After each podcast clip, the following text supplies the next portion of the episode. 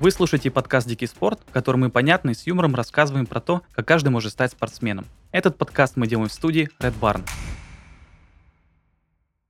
Сегодня мы поговорим о спорте, который в Англии, Австралии и Индии считают традиционным, а у нас как минимум воспринимать необычным.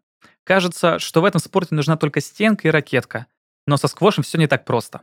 Чтобы погрузиться в необычный для России спорт, который многие называют шахматами на корте, мы позвали Павла Петрикова, сооснователя сквош-клубов City Squash.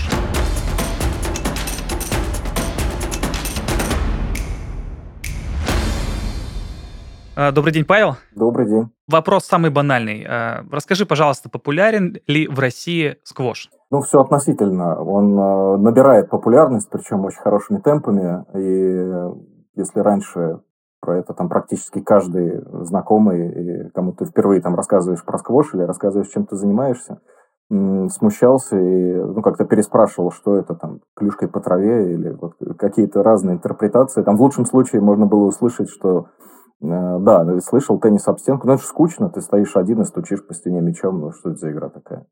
То сейчас э, люди в основном знают, что это такое, видели и в фильмах, и в каких-то сериалах, и слышали от друзей, видели у блогеров, э, видели какую-то рекламу, то есть это уже, ну, да, нормально, многие об этом знают, не все, но многие. Если говорить об игроках, то, э, я думаю, на сегодняшний день, ну, не было каких-то там измерений, но это порядка 10-20 тысяч игроков в стране.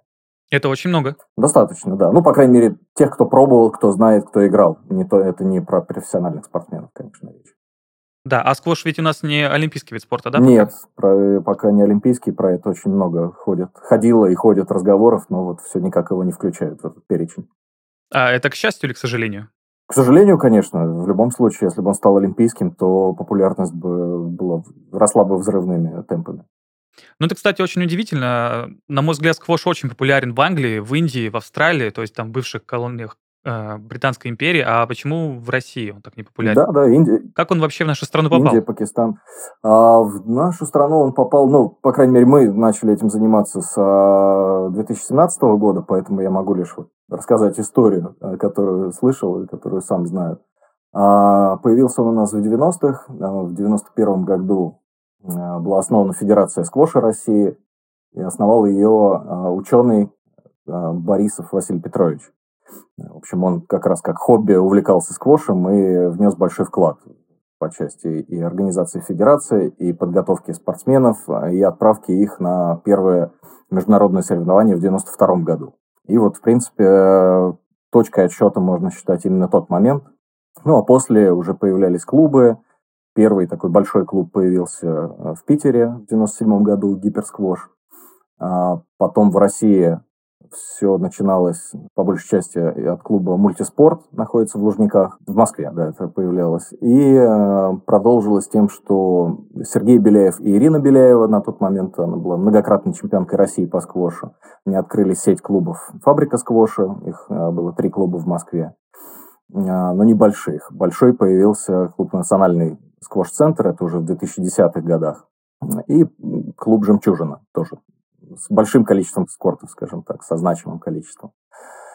И далее уже появились мы в семнадцатом году, открыли свой первый небольшой клуб с тремя кортами, а, и потом появился клуб «Москва», и сейчас он существует, вот они как раз а, а, производят большой вклад в развитие спорта в плане спортивных достижений. У тренируется сборная России по сквошу, они хорошее внимание уделяют юниорам, и, собственно, и чуть позже Москвы появился наш клуб большой сейчас. Он э, находится на Соколе, в нем 9 кортов.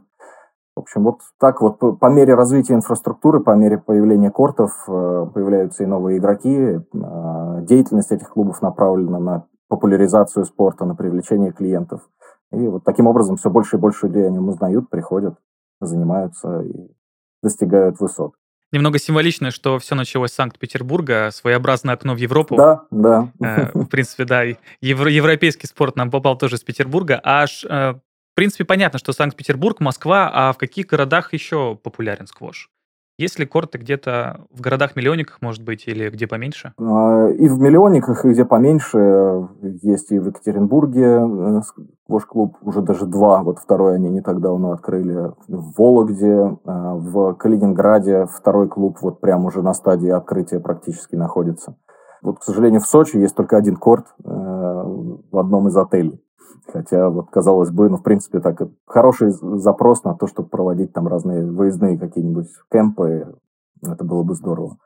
Еще масса всего, я вот так по памяти не перечислю на всех, да, там, но появляются, и что самое интересное и приятное, все больше запросов, в том числе к нам, приходят э, от регионов, кто хочет построить сквош-клуб там в своем родном городе, и приходят за консультацией, там, как это работает. Ну, о нас узнают э, по разным статьям, там, по э, знакомствам. Ну, и, естественно, мы консультируем, помогаем, чем можем, рассказываем, как это делали мы, там, делимся какими-то данными как по стройке, так и по финансам. А как считаешь, почему э, эти запросы есть? И, если честно, на мой взгляд, сквош и Россия кажутся такими полярными вещами. Если честно, мне тоже немножко так кажется. Я вот не до конца верю в э, пока что, по крайней мере, вот на сегодняшний день в сквош э, в регионе. Ну, просто за счет э, низкой его популярности в целом. Ну и даже, если еще более в целом, то низкой популярности спорта вообще в России. Там мода на там, здоровый образ жизни, на занятия спортом, она приходит, но все-таки, мне кажется, ее еще недостаточно. Там, порой даже для открытия фитнес-клуба, ну, как вот говорят наши коллеги, но ну, тем более уж и для сквоша. Но к этому идет, есть тренд, да, там, и опять же, на самом деле, э, на мой взгляд, там большую, больше, наибольший вклад в развитие сквоша и вообще в популяризацию э, оказывает именно появление инфраструктуры. Ну, то есть он, сквош не станет популярным в городе, если там нет сквош-кортов. Вот все.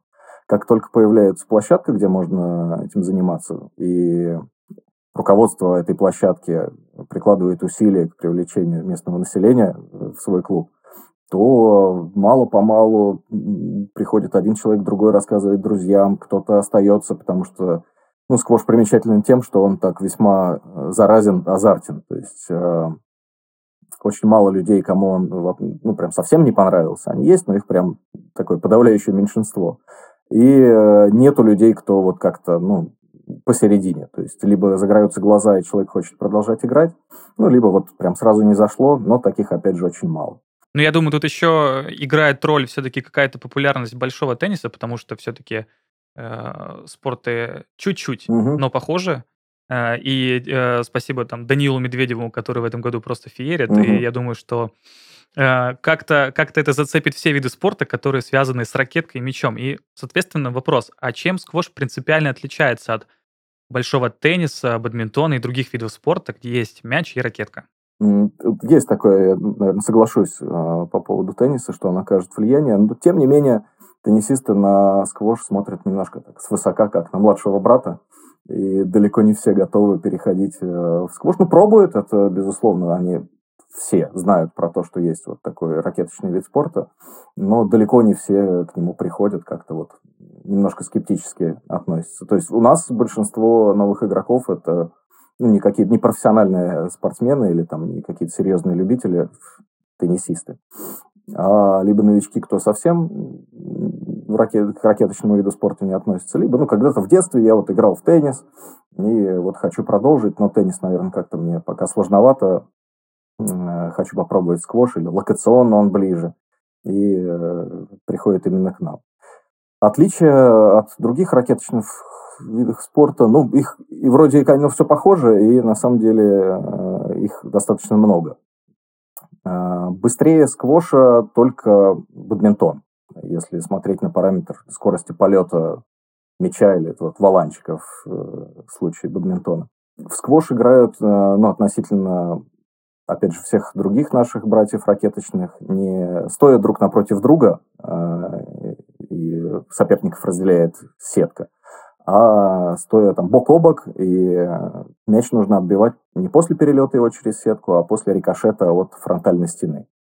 Э, соответственно, это накладывает э, требования по, там, скажем так, поведению, по безопасности на корте. То есть э, нельзя ударить соперника ракеткой, либо создать ситуацию, при которой соперник не сможет отбить мяч, когда наступает его очередь. И вот на этот счет есть отдельные правила. Они часто субъективно оцениваются судьями, если речь идет о турнире. Ну и вот возвращаясь вот, там, к предыдущим вопросам, это есть э, как одна из тех э, проблем и препятствий, почему сквош э, не доходит до олимпийского вида спорта. Потому что ну, есть некий субъективизм, но это как одна из гипотез, почему так происходит. Как пишут, при игре в сквош можно потратить в два раза больше килокалорий за час, чем при игре в теннис. Ну и, в принципе, это действительно так, потому что за счет меньших расстояний и более высокой скорости полета мяча у игрока остается меньше времени, вот этих вот миллисекунд на отдых. А, более того, после удара там стратегически правильно возвращаться в центр площадки, ну, чтобы при следующем твоем ударе тебе было максимально удобно добежать до любой точки, куда бы соперник не ударил. А, в теннисе с этим все-таки немножко попроще. Ну, то есть такой больше челночного бега, скажем так. Но получается, что это очень интенсивно сам по себе спорт. Да, да, там, то есть, э, прям вообще нету ни секунды на а... раздумье или там, на какую-то остановку, передышку. А именно поэтому считаю сквош э, идеальным вариантом для людей, у которых мало времени, но которые хотят заниматься какой-то физической активностью. Думаю, да. Ну и плюс это, конечно, связано, я думаю, и с доступностью, потому что сквош-корт, он меньше по площади, чем теннисный. Э, и, в общем, его проще расположить где-то в городе с удобной транспортной доступностью, чем теннисную площадку. Но кроме интенсивности еще говорят, что сквош – это шахматы на корте. Согласен с этим выражением? А, ну, такое оно немножко пафосное, наверное, на мой взгляд. А, но есть... Ну, как без этого? Ну, да, конечно. Это вклад в популяризацию. Это связано с тем, что в сквоше есть э, такой элемент стратегии и тактики. И, э, ну, условно, могут складываться такие ситуации, когда ударив и вроде отбив мяч, и все правильно летит, ты уже понимаешь, что ты проиграл. То есть ты так сложилась игра, и ты проиграл тактически таким образом, что соперник следующим же ударом практически 100% побеждает. И поэтому нужно, когда совершаешь удар, понимать, что будет происходить дальше, то есть всегда просчитывать на несколько шагов вперед. Совмещение как раз спортивной составляющей, когда должен быть и хорошо физически подготовлен, с а, такой ментальной тактической составляющей, наверное, и приводит к тому, что его называют шахматами на корте. А быстро возникает это мышление, чтобы продумывать все удары наперед? Нет, это вот как раз требует тренировки. Достаточно быстро, в подавляющем большинстве случаев, с первого же раза игроки могут уже играть. Вот первый раз человек пришел, вот ты к нам придешь, если ни разу не пробовал, и практически гарантированно с первого же занятия ты сможешь уже играть с соперником, вы будете держать мяч, перекидывать его друг к другу, то есть пойдет игра. И это, мне кажется, самый важный, а, важный элемент того, что людям это нравится, это вызывает азарт. То есть здорово, у меня получается прям сразу. То есть это что спорт, который вот прям, наверное, мне подходит. И вот он и затягивает, и ты продолжаешь играть. Но, естественно, это будет только такой начальный и базовый уровень на, на малых скоростях. И, ну, конечно, там речи не идет о том, чтобы как-то просчитывать что-то наперед. С этим надо уже разбираться, тренироваться а, с тренером и улучшать свои навыки. А вот этот быстрый вход или быстрый доступ а, к игре как-то повлиял на отношение к сквошу как к элитному спорту? Потому что Э, на сквоше, в сквош, точнее, играли на Титанике. Угу. Сквош очень любит королевская семья, и кажется, что это такой э, немножко элитарный вид спорта. Стал ли э, сквош доступнее со временем? Как к нему относится сейчас? Ну, сейчас, безусловно, относится к нему попроще, но все равно есть вот этот налет элитарности, там, по крайней мере, в России, вот о чем я могу судить. Потому что и появлялся он у нас э, отчасти за счет экспатов. То есть э, тех ребят, кто приезжали к нам в страну работать, и для них сквош это как, не знаю, для нас футбол. Там у них э, практически в каждой школе в Англии стоит сквош-корт, и это нормально, что на физре они играют в сквош, а не в волейбол, например. Э, ну и, конечно, они здесь пытались найти такую площадку и продолжить. Приводили коллег, рассказывали друзьям. И вот, наверное, от этого как раз... Ну, а работали они, да, там, в серьезных компаниях. И вот сложилась такая тусовка, из э, топ-менеджеров, владельцев бизнеса. И вот за счет этого вот этот вот налет элитарности и остался. Но и так или иначе, даже сейчас э, занятие сквошем, ну, в любом случае, оно дороже, чем э, абонемент там, в средний фитнес, скажем так. А, естественно, это дороже, чем просто самостоятельно где-то заниматься спортом. И, в общем, не каждый может себе это позволить. Тем не менее, а, и мы, и наши коллеги разрабатываем разные программы групповых тренировок, которые делают сквош более доступным в плане там, среднего чека. И разброс, ну, достаточно может быть большой. Одно дело, если заниматься персонально самому э, два-три раза в неделю, то каждая тренировка будет стоить в среднем 4,5 тысячи рублей. А, но можно просто приходить играть с другом, когда ты уже какие-то первые навыки получил, и тогда корт на двоих будет стоить 2000 рублей. Можно прийти заниматься в группе, и это будет стоить э, там, в час еще дешевле, чем 1000 рублей. То есть там, за трехчасовую тренировку с тренером, а, ну, вот у нас эта цена 2200 рублей на сегодняшний день. А такая цена возникает из-за того, что малое количество клубов, не так много конкуренции? ну, может быть, да, там это тоже оказывает некое влияние, но основное влияние оказывает то, что есть дефицит э, площадей, ну, то есть они дорогие, аренда в центре Москвы весьма не дешевая. Не, ну, это понятно. Да, да, да. И, ну, ну и сама площадка тоже достаточно большая и громоздкая, там, как и по ширине длине, так еще и по высоте, что тоже там накладывает определенные финансовые истории. Тренеры тоже, их э, дефицит, э, ставка тренера тоже достаточно высока. Ну и вот это вот все в совокупности приводит именно к этому. А кто приходит заниматься в ваши клубы? Что это за люди? Какая у них мотивация заниматься сквошем?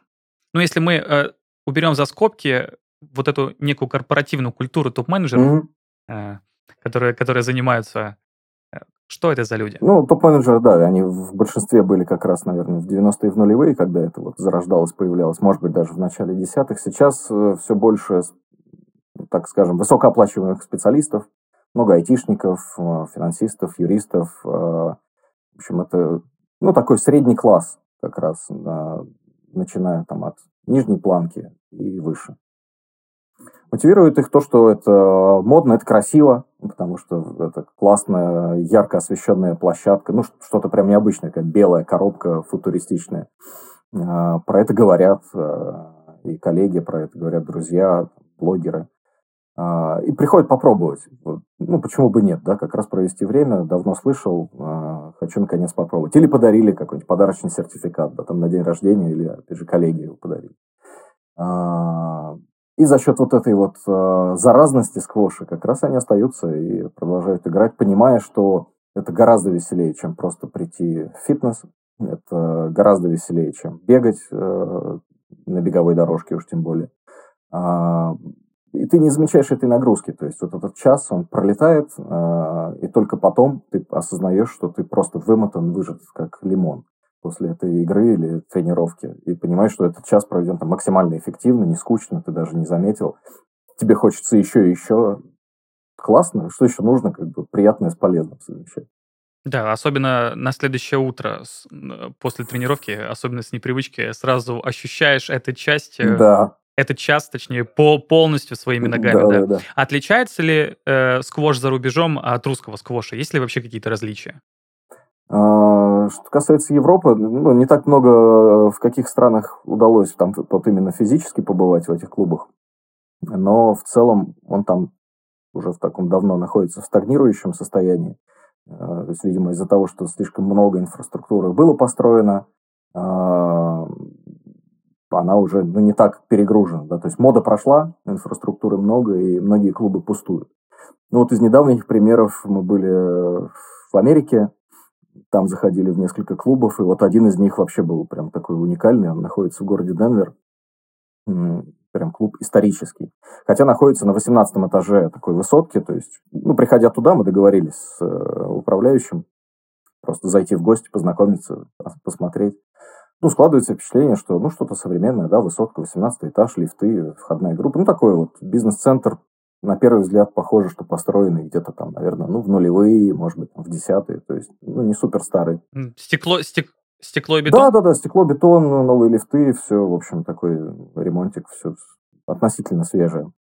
А, но выяснилось, что ремонт кортов а, в этом клубе был произведен в 1958 году, собственно, когда и было построено это здание. А сам клуб там находился э, с 1888 года э, в трех, по-моему, этажном здании. И вот собственники этого здания, продавая здание другим э, застройщикам, которые хотели там как раз построить бизнес-центр, поставили условие, что они должны сохранить там вот этот вот сквош-клуб. Ну, на тот момент он был Athletic Club. То есть там не только был сквош, но сквош это как бы ядро а, и сохранить его на трех последних этажах этого здания.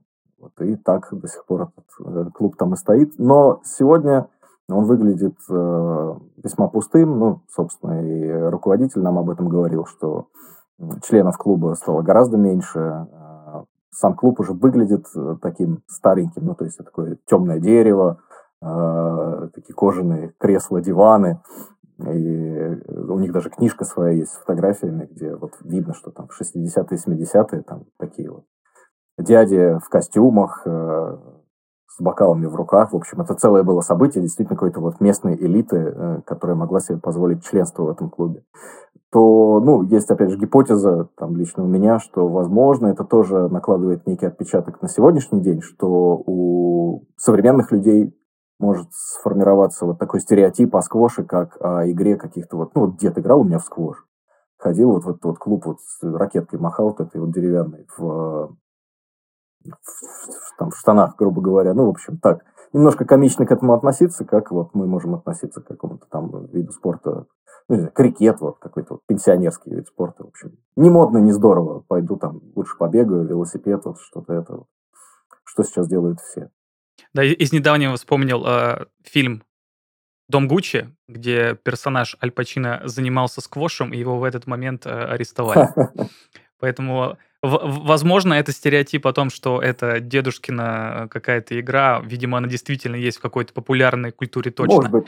Но, тем не менее, хочу позитивчика немножко добавить. Все-таки не так все грустно там. На востоке Америки он э, развивается сейчас, то есть он пошел обратно в рост. Недавно там открылся здоровенный клуб на 18 или на 20 кортов в Филадельфии. Э, но это вот именно Восток, то есть там они работают над его популяризацией. Даже есть какое-то распределение в Америке, что Запад э, против сквоша, а Восток за сквош? Не, не то, что, не то, что против. Я думаю, просто вот так сложилось, да, там, что на Востоке кто-то начал этим заниматься, инвестировать в это, его развивать, и, собственно, игроки приходят. И в Египте, в Пакистане этот сквош вообще национальный вид спорта, и как раз многие чемпионы мира как раз именно оттуда. А самые сильные игроки, получается, из Востока? Да, да. Восток, Африка, да, Северная Африка? Да. Ну, не все, конечно, но их там прям такое существенное количество. Ну и европейцы тоже, французы есть. А есть ли отличие какого в тренировочном процессе, что в России, э, на Западе, может быть, на Востоке? Как подходит вообще к тренировкам по сквошу у нас и за рубежом? Вот сам не доехал в Египет, но все, кто был на кемпах там, говорят, что там прям очень хардкорные тренировки. То есть, если ты там выжил, то ты действительно стал хорошим спортсменом. Это ОФП или это техника? Э, ОФП, по большей части. То есть, изнурительные тренировки. И вот у нас один, ну, не один из тренеров, а вот один, с кем я подробно на эту тему общался, он, конечно, прям был очень полон эмоций после кемпов, которые он провел там, э, там, вплоть до питания. То есть там прям такой суровый лагерь э, строгого режима. А в России не так хардкорно? А, ну, в основном, да. Ну, и опять же, в России все-таки еще не так много профессионалов. А, то есть это небольшая группа людей, сборная. В основном это любители. Ну, естественно, ни, никакого хардкора для любителей нет смысла устраивать. Ну, Зачем? Это вредно для здоровья, тем более уже с, начиная с определенного возраста. Просто там это с детства этим занимаются. То есть это серьезный, настоящий спорт. С 5-6 лет и все, поехали. Ну, просто складывается ощущение, что мы все равно как-то по менталитету ближе все-таки к западному варианту сквоша, чем к восточному. Да, да. Или я не прав? Прав. А в России проводятся вообще соревнования по сквошу? Да, конечно. И чемпионат России, и Кубок Москвы, и вот как раз не так давно запустилась, и в этом году продолжается серия детских турниров. Как раз такой упор на детей делать это очень правильно, потому что это вот как раз будущее. Да, вот в нашем клубе в сентябре будет э, турнир серии э, «Москва молодая». Первый турнир вот запустился сейчас в клубе «Сквош Арена», и вот их будет в течение года несколько. А соревнования исключительно для спортсменов или любители тоже в нем могут принимать участие? А, ну, то, что я перечислил, это для спортсменов. Ну, как бы любитель тоже может принять участие. Там будет не очень интересно. А так есть э, клубные турниры и у нас, и в других клубах. Ну, практически все клубы устраивают турниры там, любительского уровня по несколько раз в месяц. То есть всегда можно найти какой-то турнир и в нем поучаствовать любителю, который занимается сквошем. Да, ну получается, внутри клуба все равно есть какой-то элемент э, соревнований и конкуренции. Да-да-да, ну безусловно.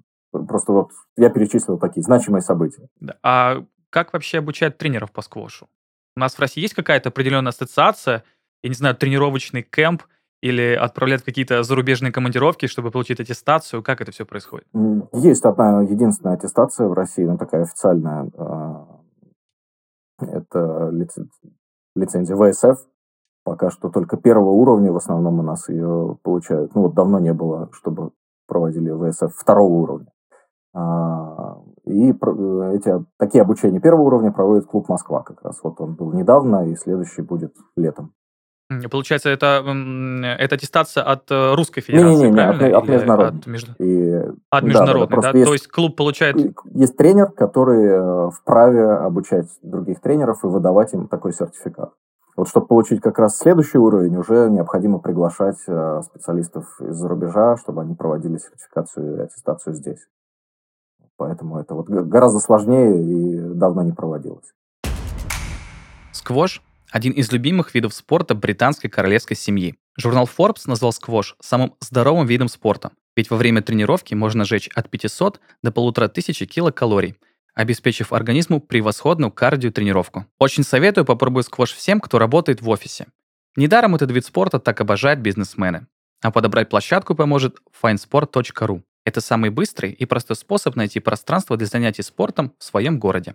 На сайте ты найдешь всю информацию – от стоимости расписания до отзывов и фотографий. Заходи на findsport.ru и наполняй свою жизнь азартом спорта. Ссылка в описании. А вообще у нас в России сильная комьюнити сквоша? Потому что, э, судя по разговору, э, в каждом клубе есть определенная комьюнити, особенно 90-е и в нулевые. Это ощущается, что все равно, раз э, сквош распространялся через такое сарафанное радио, наверняка эти люди были близки друг с другом. А как дело обстоит сейчас? Есть ли связи с другими городами? Проводятся ли соревнования между разными клубами? Вот про это хотелось бы услышать. Ну, именно между разными клубами мы пытались там пару лет назад запустить эту штуку, но сложно именно с организационной точки зрения, либо просто мы неправильно к этому подошли э, и сами там создали эти сложности и правила. А, но само комьюнити, ну не сказать, что прям есть какая-то сильная привязка к клубу, э, то есть большинство игроков, оно и может тренироваться то в одном клубе, то в другом. А, просто играть то там, то тут, ну и уж тем более участвовать в турнирах то в этом клубе, то в том. Насчет вот каких-то плотных связей, ну, точно нет такого, что все друг друга знают, как это было раньше, когда это было маленькое комьюнити. Ну, как и любое комьюнити, когда разрастается, в любом случае уже появляются те люди, кто э, ну, не, не персонально знаком прям со всеми.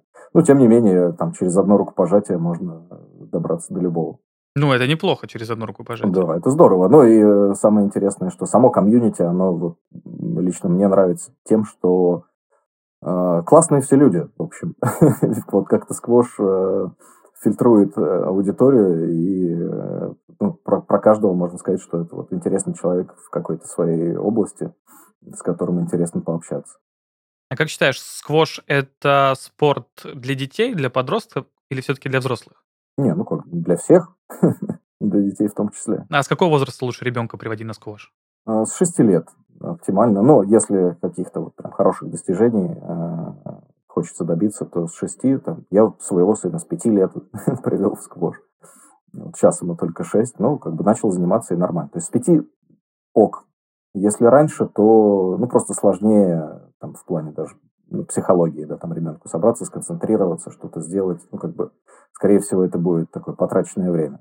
Ну, сложно на на настроить тренировочный процесс. Ну, да, конечно. Если просто для себя, для здоровья, то можно приводить ребенка с любого возраста. Более того, есть интересные кейсы. Вот один прям такой самый живой произошел на Украине, когда ребенок поступает в университет э, американский или европейский, но вот в том случае было в американский, и его обучение спонсирует Америка, ну, у них есть специальная организация, которая спонсирует студентов, которые показывают классные спортивные достижения. И вот эта девочка уехала туда учиться, поступила в университет, и э, ее учебу оплачивает эта организация исключительно за счет ее достижений в области спорта, в области сквоша. То есть она участвовала в каком-то европейском соревновании, и прям там ее заметили два университета, один, по-моему, из Англии, другой из Америки, которые ее прям вот хантили и говорили, что, слушай, здорово, приезжай к нам. Но это накладывает определенные обязательства, она должна тренироваться, э, выступать на соревнованиях от лица этого университета, ну и тем не менее продолжать хорошо учиться. А, и вот если она все это будет делать, и она это успешно делает, то вот она там учится бесплатно. В общем, это такой билетик а, в иностранный вуз, что тоже хороший бонус. Мне кажется, это не просто хороший бонус, а замечательный бонус. Ну да. А получить, э, получить американское образование получить шанс туда поступить, mm-hmm. тем более на стипендию спортивную, mm-hmm. потому что, судя по всем американским фильмам, это что-то невероятное и потрясающее для абсолютно всех студентов. А, ну, Наверное, это очень круто. Вот тут не скажу, не факт. Насчет стипендий, может быть, если ты и так бесплатно учишься, то какие стипендии, но вот тут, не знаю, так глубоко не копал, но в целом это вот такой, так, такой путь, такая возможность. В общем, и для здоровья, и для учебы, в общем. Одни плюсы, ни одного минуса. Но, опять же, это не значит, да, что тоже... ты взял ракетку в руки и тебя тут же захантили. Это нужно действительно выступать и на национальных соревнованиях, и на международных соревнованиях, и не просто выступать, а показывать там некий результат. А, и вот тогда тебя да, могут выбрать и пригласить к себе.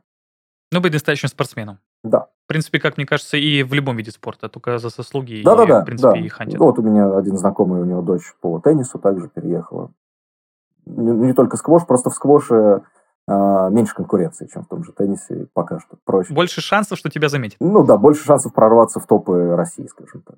А немного про неприятное, э, про травмы. Э, сквош кажется очень интенсивным видом спорта. Угу. Какие травмы чаще всего возникают у игроков? И самое главное, как их возможно избежать? Может быть, есть какие-то правила, используя которые меньше риска получить травму? Ну, на самом деле, сквош один из наименее травмоопасных видов спорта, хотя кажется, что он такой вот прям контактный, что ли.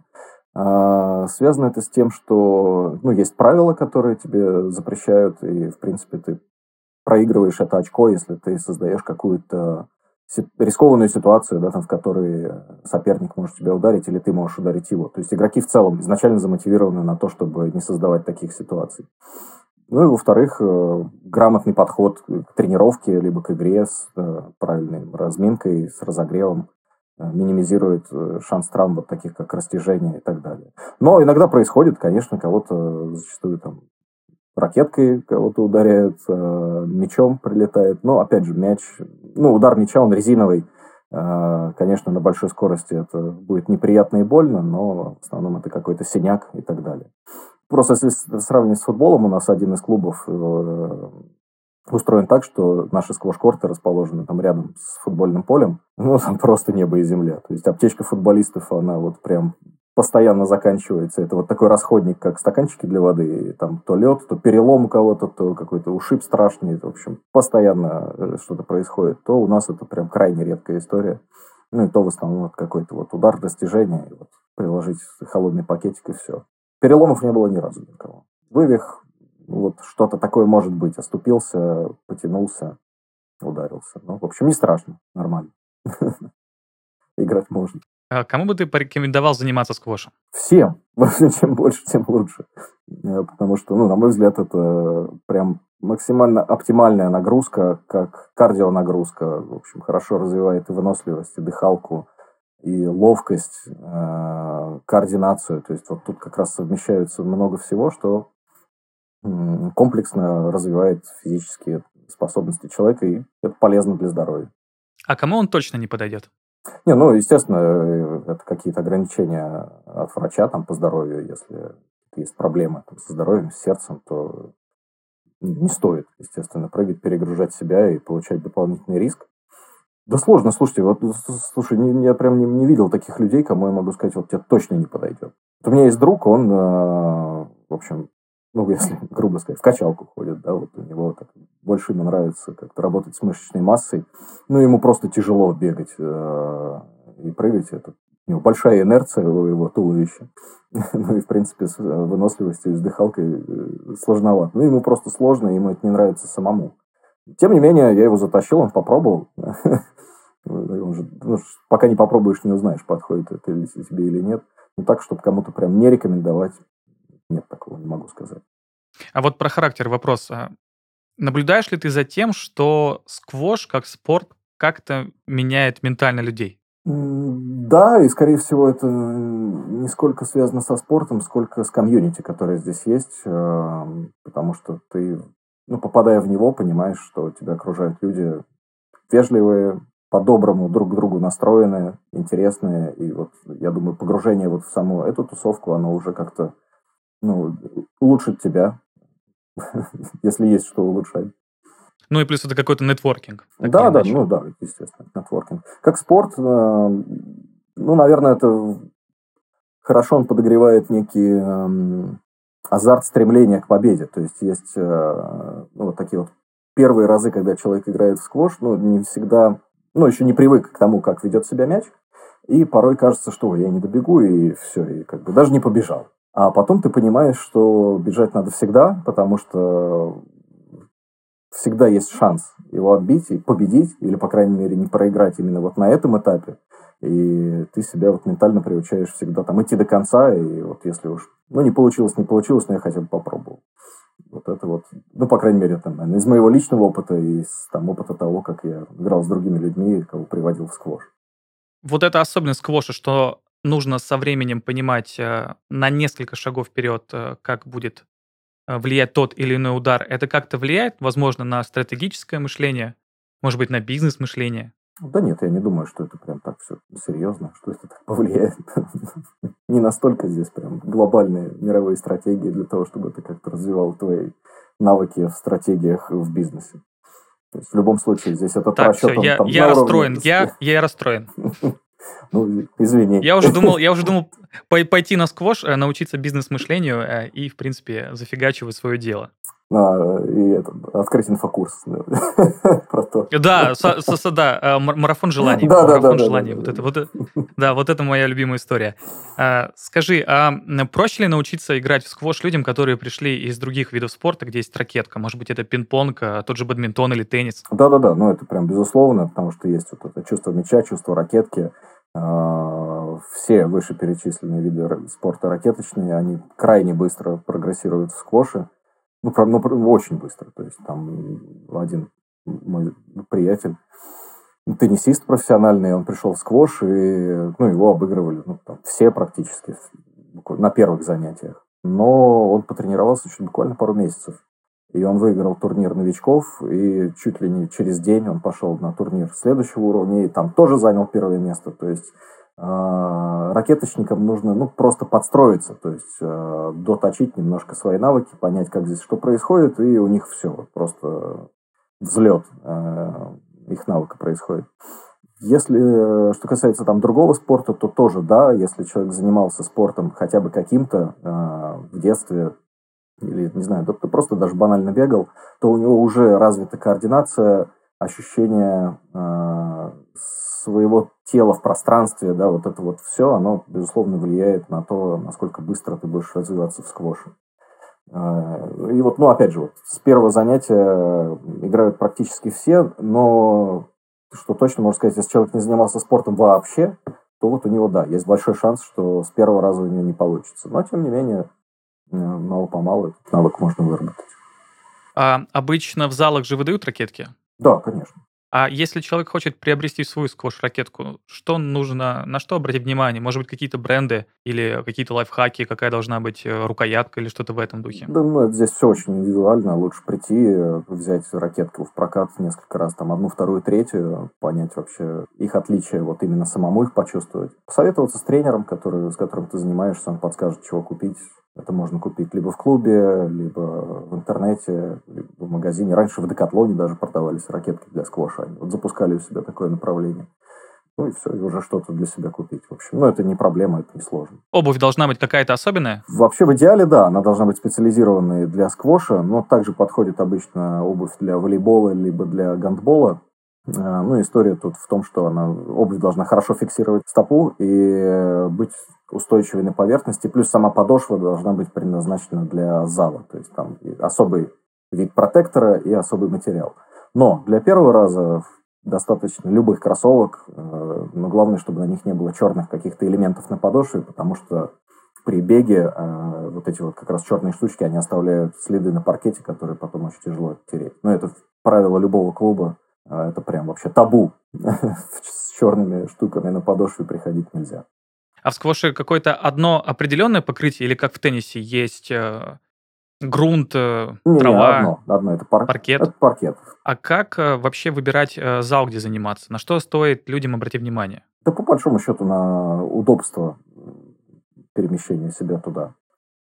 Вот и все. Там. Для того, чтобы начать, подойдет любой клуб в Москве. Везде есть тренеры, везде они достойные, и везде вас точно научат каким-то базовым вещам в сквоше, чтобы вы смогли для себя понять, подходит он вам или нет. А, ну то есть площадки, они настолько регламентированы, что, в принципе, отличий никаких нету. Ну, не-не, не, не то, что настолько регламентированы. Просто для начала, опять же, приехать и поиграть в сквош с тренером можно везде. И просто надо выбирать там, где удобнее. Чтобы потом не было, не появилось отмазки, что это очень далеко, не буду продолжать. В общем, главное, чтобы было удобно. Приезжайте, пробуйте. Ну, чего точно не стоит делать, и вот у нас такие случаи прям вот периодически происходят, когда люди приходят э, сами, без тренера. В общем, ну, мы сейчас разберемся, дайте нам ракетки. Ну, можно, конечно, разобраться, но там посмотреть где-то правила, посмотреть на Ютубе, как вообще все это выглядит. Но оно того не стоит, просто можно и травму получить, ну зачем это кому-то нужно, и э, научиться чему-то неправильно, какие-то уже к себе, закрепить в себе ошибки, да и просто время потратить. Ну зачем? Тренер это расскажет гораздо быстрее. Хотя бы одно, два, три занятия, а, после чего уже можно спокойно играть вдвоем в свое удовольствие. А как выбирать тренера? На что нужно обращать внимание? На сертификацию? Ну, сертификация практически у всех есть, вот та, о которой я говорил, а, тренеров. А, да и все, по большому счету. Выбирать по большей части по харизме, наверное. Конечно, они отличаются профессионализмом тренера. Есть прям с не очень большим опытом, есть такие динозавры в сквоше. Но, наверное, это как раз а, уже на следующем этапе, а, когда ты понимаешь, что хочешь расти дальше, и вот уже ты выбираешь кого-то себе там более профессионального, который тебя может прокачать уже на следующий уровень. Но чего точно не стоит делать, это замыкаться на каком-то одном тренере. Вот это тоже часто мы с этим сталкиваемся, потому что ну просто характерами можно не сойтись. Он не плохой, не хороший, но вот просто вы как-то с ним не сошлись, и игроку неудобно просить поменять тренера, потому что, ну, что я приду с другим тренером, а я, он меня увидит. В этом нет вообще ничего страшного. Все тренеры к этому относятся вполне лояльно. Ну, более того, даже если тренер сам чувствует, что ну, человеку нужно подтянуть что-то, в чем другой тренер э, более силен, он его сам туда отправит. А как проходят тренировки? Я про это спрашиваю. Например, э, я ни разу не занимался сквошем, mm-hmm. я ничего о нем не знаю, кроме того, что это ракетка и стенка. Mm-hmm. Я прихожу на тренировку, предположим, персональную, угу. и, соответственно, у меня вопрос, чем я буду заниматься. Угу. Приходите на тренировку, переодеваетесь, ну, это немножко за, до тренировки. А, у нас есть все для нее, то есть достаточно принести шорты, футболку. Даже мы кроссовки выдаем, но вот как раз на тот случай, когда пришли с какими-то черными элементами на, на подошве и полотенце, и вода, и, в общем, гель для душа. То есть просто надо прийти и взять с собой форму. А, тренер уже начнет, безусловно, с разминки. Опять же, это для минимизации там, риска получения травмы. Расскажет правила а, сквоша, как держать ракетку, а, даст там ряд упражнений на то, чтобы вы почувствовали мяч, ну, как он отскакивает от ракетки, как он отскакивает от стены. Потому что он, а, ну, меньшим импульсом он возвращается от стены, чем теннисный мяч. В общем, он менее прыгучий. Это немножко непривычно для, с такой, на первый взгляд. И вот уже в зависимости от результатов э, он предложит там все более и более сложные упражнения, и, скорее всего, вы с этим тренером еще немножко поиграете на этой тренировке. Уже, ну, прям полноценно проведете игру.